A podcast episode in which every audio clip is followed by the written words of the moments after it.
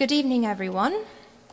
Our reading this evening is from Matthew chapter 23, beginning at verse 13 to verse 28, and that can be found on page 992 in the Red Church Bibles. So, Matthew chapter 23, beginning at verse 13. Woe to you, teachers of the law and Pharisees, you hypocrites! You shut the kingdom of heaven in men's faces. You yourselves do not enter, nor will you let those who are trying to. Woe to you, teachers of the law and Pharisees, you hypocrites! You travel over land and sea to win a single convert, and when he becomes one, you make him twice as much a son of a hell as you are. Woe to you, blind guides! You say, if anyone swears by the temple, it means nothing, but if anyone swears by the gold of the temple, he is bound by his oath. You blind fools! Which is greater, the gold or the temple that makes the gold sacred? You also say, if anyone swears by the altar, it means nothing, but if anyone swears by the gift on it, he is bound by his oath. You blind men, which is greater, the gift or the altar that makes the gift sacred? Therefore, he who swears by the altar swears by it and by everything on it. And he who swears by the temple swears by it and by the one who dwells in it. And he who swears by heaven swears by God's throne and by the one who sits on it. Woe to you, teachers of the law and Pharisees, you hypocrites! You give a tenth of your spices, mint, dill, and cumin, but you have neglected the more important matters of the law justice, mercy, and faithfulness. You should have practiced the latter without neglecting the former. You blind guides, you strain out a gnat but swallow a camel. Woe to you, teachers of the law and Pharisees, you hypocrites! You clean the outside of the cup and dish, but inside they are full of greed and self indulgence. Blind Pharisee, first clean the inside of the cup and dish, and then the outside also will be clean. Woe to you, teachers of the law and Pharisees, you hypocrites! You are like whitewashed tombs which look beautiful on the outside, but on the inside are full of dead men's bones and everything unclean. In the same way, on the outside you appear to people as righteous, but on the inside you are full of hypocrisy and wickedness.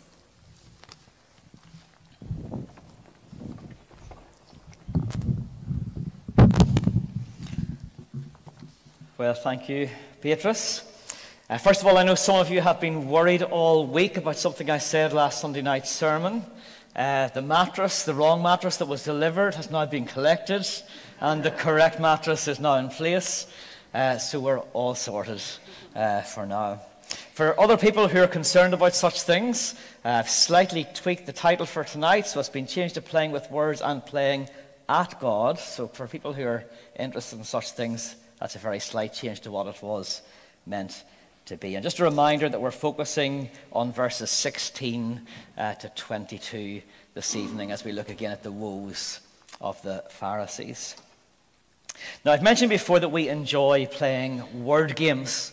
Uh, Scrabble, Boggle, Upwords, Bananagrams, it doesn't matter what the word game is, we enjoy playing with words. Um, but there are times when playing with words is not as much fun as we might think. On more than one occasion, we've had cause when we've been travelling uh, to change our travel plans. Uh, or we've lost luggage, or something hasn't gone to plan. And I always think to myself, it's okay. That's why we have travel insurance. But invariably, as soon as I ring the travel insurance, I'm very quickly informed uh, that our insurance doesn't cover uh, the mishap that we've had on our journey. There always appears to be a loophole, a way out. It looks like they're just playing with words. Maybe you've watched some of those TV dramas that are set in the law world, and if you have, you've seen the very same thing. A case is taken against another person who has broken the terms of their contract. But of course, the big law firm is brought in to go through the contract with a fine tooth comb to find the loophole, the way out. They're experts at playing with words. Well, the Jewish religious leaders, it seems, have worked out an extremely complex system of oaths, distinguishing between those that are binding and those that are non binding. Promises that you must keep and promises that you don't need to keep. Finding loopholes, ways out. They're playing with words. Now, I'm guessing that when you were a child or even a teenager, you maybe had ways in which you thought you could avoid doing the thing that you said. There's the classic crossing your fingers and putting them behind your back. And we all know that if you do that, well, you don't have to keep the promise that you just made. But if you swore on your grandmother's grave, even though you had no idea what your dead grandmother was going to do about it, you were pretty sure that was a binding promise. Well, underneath all these O's is a very simple issue trustworthiness, honesty, reliability, integrity. Maybe remember back in Matthew chapter 5, Jesus told the crowds, Do not swear at all. Again, he said, Simply let your yes be yes and your no, no. Anything beyond this well, comes from the evil one. It comes from the evil one because he lures us into thinking that there are times when it is okay to speak falsely. That there are certain occasions that don't require us to tell the truth. Where the Pharisees have been deceived by the evil one. Like the big lawyer in his fancy suit, the evil one shows them the loophole in the contract. There's a way out. You didn't swear by the gift on the altar, did you? Great. That oath isn't binding. Please tell me you didn't swear by the gold of the temple, because if you did, there's absolutely nothing I can do for you. You see, the evil one has deceived them into thinking that truthfulness is negotiable, that honesty is debatable, that integrity is circumstantial.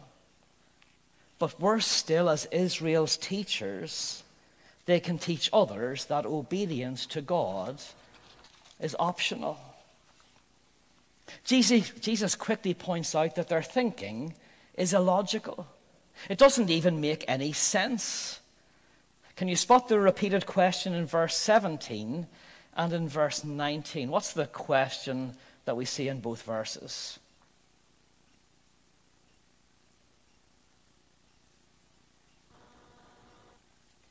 Anybody?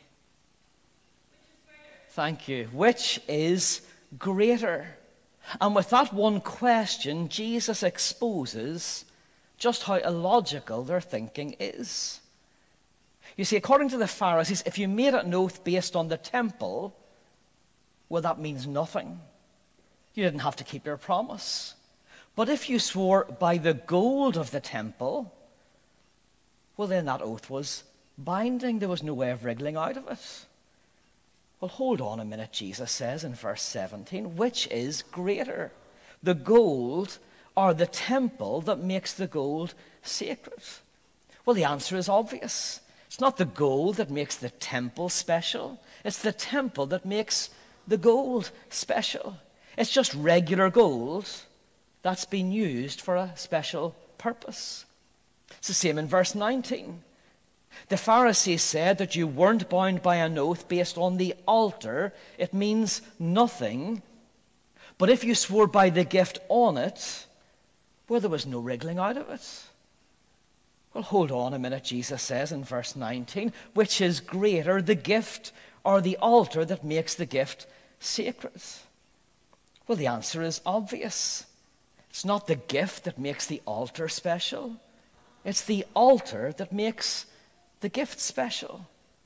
The animal offered as a sacrifice is just a regular animal until it's used for a special purpose.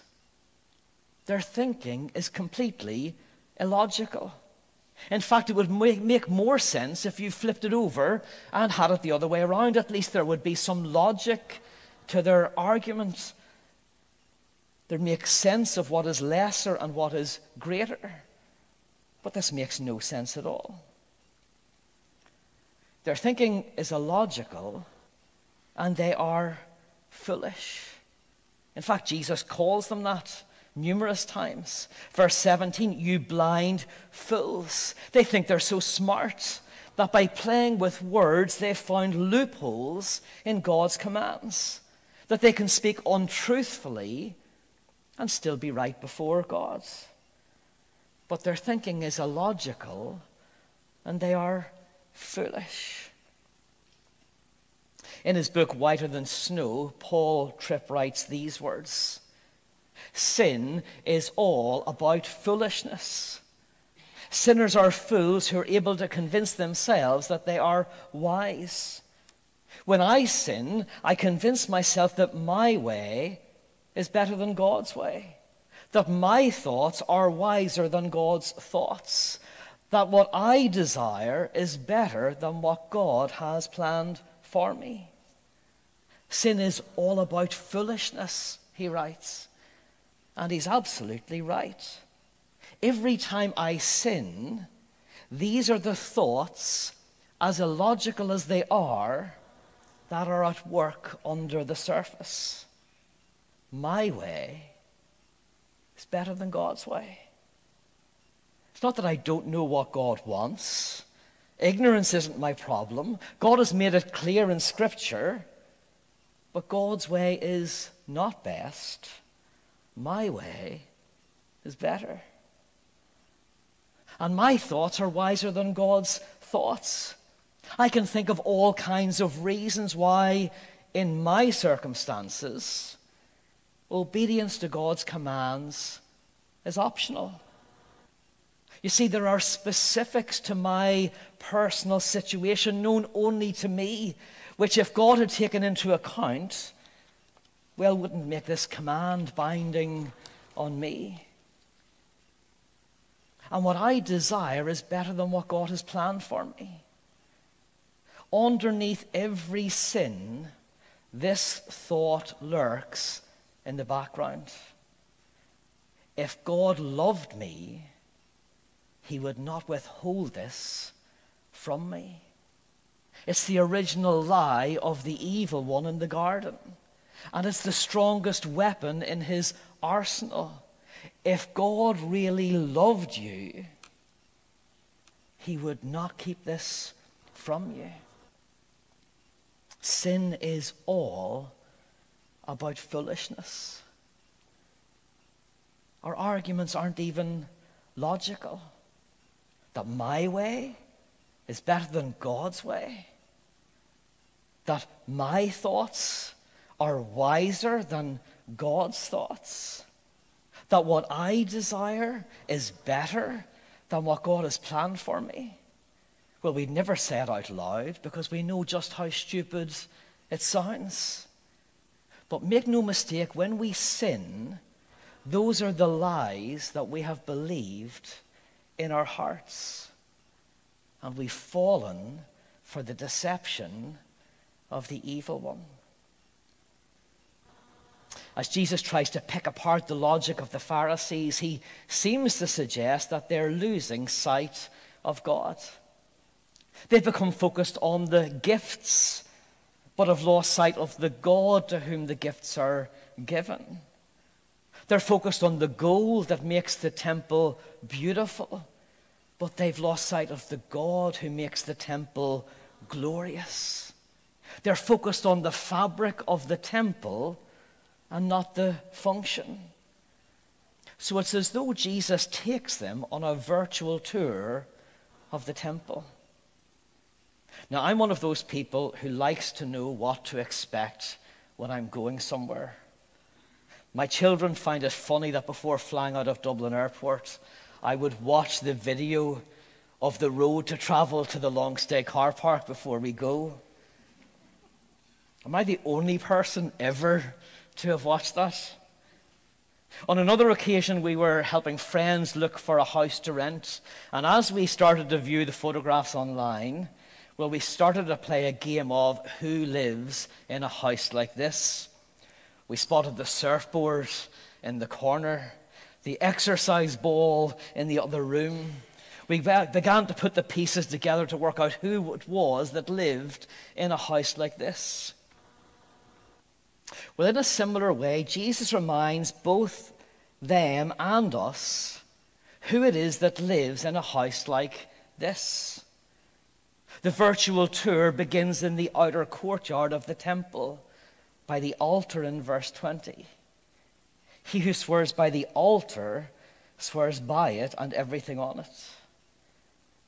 Well, the altar, of course, was the place of sacrifice, the place where justice and mercy meet, the place where the sinner comes before a holy God, conscious that their sins deserve death, and yet knowing that there's a promise of forgiveness for the repentant sinner who offers a sacrifice that dies in their place. It's bloody and it's gruesome, yet it's necessary if a holy God is to forgive their sins. In fact, without sacrifice, the virtual tour ends here at the altar. Access to the temple is denied. But next, Jesus points to the temple itself in verse 21. He who swears by the temple swears by it and by the one who dwells in it. He reminds them that the temple was God's dwelling place on earth, the symbol of God's presence among his people. In fact, it was the very thing that made them different from all the other peoples of the earth. God was among them. And finally, Jesus points beyond the temple in verse 22 to heaven itself. He who swears by heaven swears by God's throne and the one who sits on it.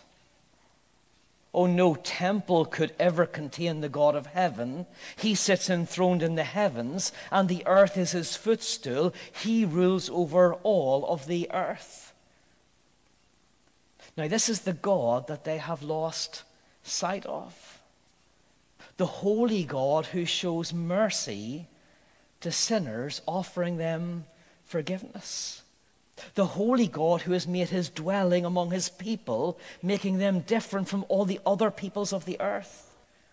The God of heaven who rules over all the earth and whom his people are to serve with integrity and faithfulness. let me take you on another tour. We're going to start again at a place where justice and mercy meet. It too is a place of sacrifice. It too is bloody and gruesome. It's the place that all those animal sacrifices were pointing forward to, the final sacrifice that would deal with all sin for all time. It's the cross of the Lord Jesus. And here alone, forgiveness is extended to the repentant sinner. Let's continue on to another place that God has made his dwelling. The risen and exalted Lord Jesus would pour out his Spirit on his church so that God, by his Spirit, now dwells among his people. So that those who are trusting in Jesus are, in fact, God's temple. And it's the presence of the Holy Spirit that makes his people different from all other people, enabling them to live a life that is pleasing to God. And finally, let's lift our heads heavenward again. The crucified, risen, and exalted Lord Jesus will return from heaven to extend his rule over all of the earth. He will destroy all of his enemies and restore this world to the way that it was always meant to be. And on a new and restored earth, God's people will serve him forever. And until that time, we're to serve him with integrity and faithfulness. Yet, how easy it is to lose sight of the God who sent his Son to save us, his Spirit to sanctify us, and who will return to rescue us. And when we do just like the Pharisees, we find it all too easy to find loopholes in God's commands, ways out to make obedience optional. Let me introduce you to John. He wanted to ask me something. He and his girlfriend had been dating for some time. In fact, they just recently got engaged. But he was still in college and finishing off his course, and they certainly didn't have the finances to start life together. They decided that marriage was still a little while off. Now, you know what John is thinking, because John is not the first person to have this thought. Surely it wouldn't be wrong for us to sleep together. After all, we're engaged and we're committed to each other. The only thing that's preventing us from getting married is our finances. Surely God understands that. If we were financially able, we'd get married tomorrow. Wouldn't we be married in the eyes of God anyway? John is desperately looking for loopholes. He's already decided the answer to his questions. He just wants me to assure him that this won't be wrong before God. Well, John went home disappointed. In fact, maybe sorry he ever came to talk to me at all. Because obedience to God is never optional. Not to the God who sent his Son to save us, his Spirit to sanctify us, and who will return to rescue us. Just like the Pharisees and my friend John, it's too easy to lose sight of God and to reduce everything to a horizontal level of dealings between one person and another, forgetting that there's a different dimension to life, a vertical one between us and God. We think that breaking a promise is only between us and another person. We forget that when we're untrustworthy, it dishonors our gods. We think that filing tax returns correctly is only between us and the revenue commissioners without any thought that God is concerned about our integrity. If we cheat on a test, will we know that we've given ourselves an unfair advantage over our fellow students? But we've thought nothing of how our dishonesty grieves God. It's too easy to lose sight of God and to see life purely on a horizontal level between one person and another. Well, that's what the Pharisees have done. They've lost sight of God and they are spiritually blind. Did you notice the repetition of the word blind throughout our passage? First in verse 16, Woe to you, blind guides. Again in verse 17, you blind fools. Once more in verse 19, you blind men. They have lost sight of God and they are spiritually blind. Well, just over four years ago, we spent a weekend away with some family members. One evening, we were playing some games together, and when it came my turn to read the cards, for the game, um, I really started to find it difficult and began to complain. The words on this card are so small. It's ridiculous. How's anybody expected to read words this small? The light in this room is so dim, I can't even read the cards that are in front of me. Well, one family member eventually got fed up with my complaining and just said, Martin, I think you need to go and get your eyes checked. Sure enough, there was nothing wrong with the card. There was nothing wrong with the lights in the room. The problem was me. I needed glasses. but I'd been completely unaware of it. You know, that's the strange thing about spiritual blindness. How unaware we can be of it.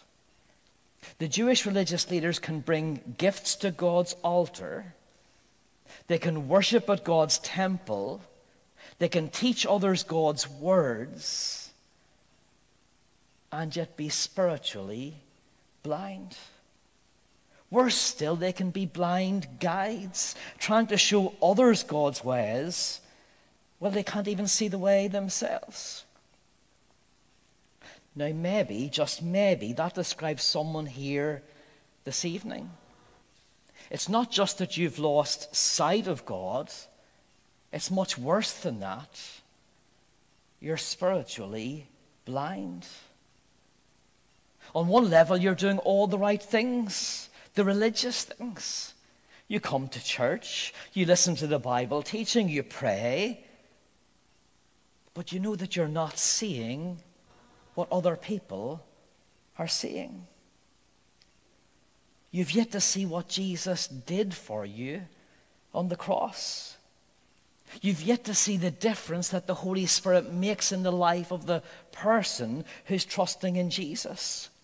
You've yet to know the hope that is found in knowing that Jesus will return to restore both the world and you to the way that you're meant to be.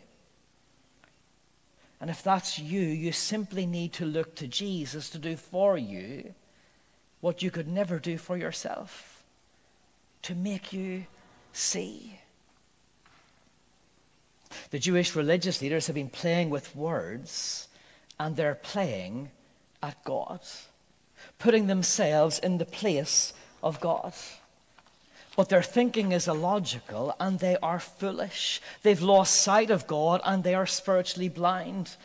The evil one has deceived them into thinking that truthfulness is negotiable, that honesty is debatable, that integrity is circumstantial.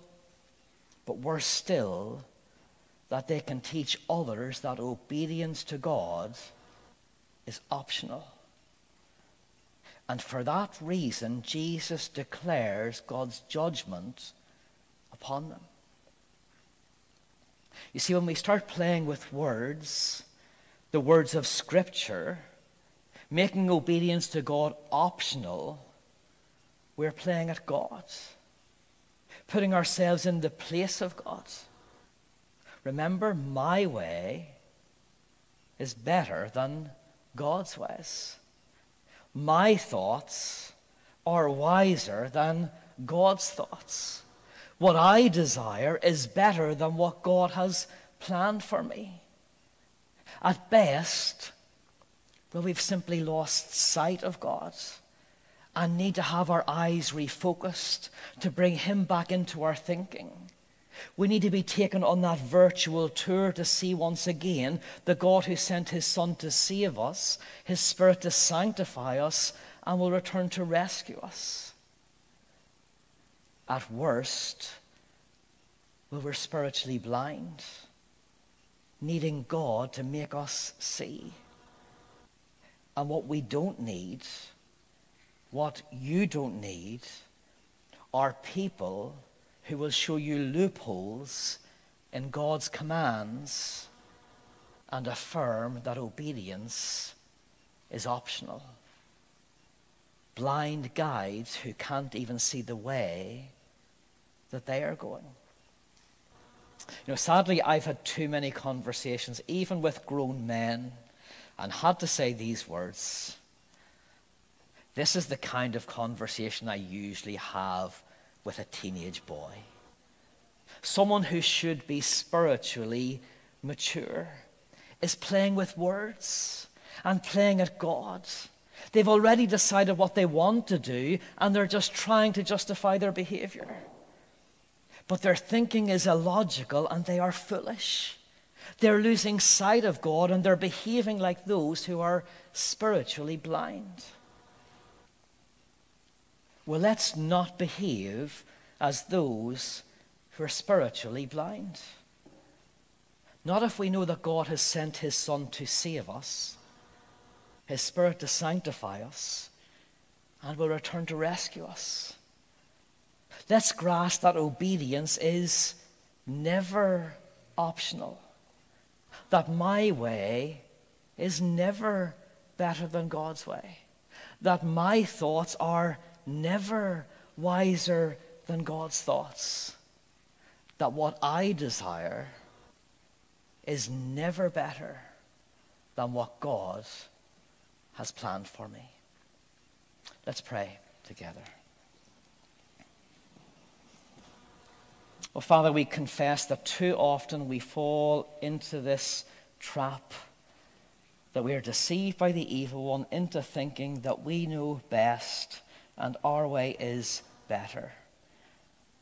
That we can find all kinds of reasons to worm our way out of your commands for us. But Father, may you assure us that you sent your Son to die for us, that you've given your Spirit to sanctify us, and that Jesus will return to rescue us. And Lord, then may we have this confidence that your way is best, that your thoughts are wiser, and that absolutely nothing is better than what you have planned for us. And we ask this in Jesus' name.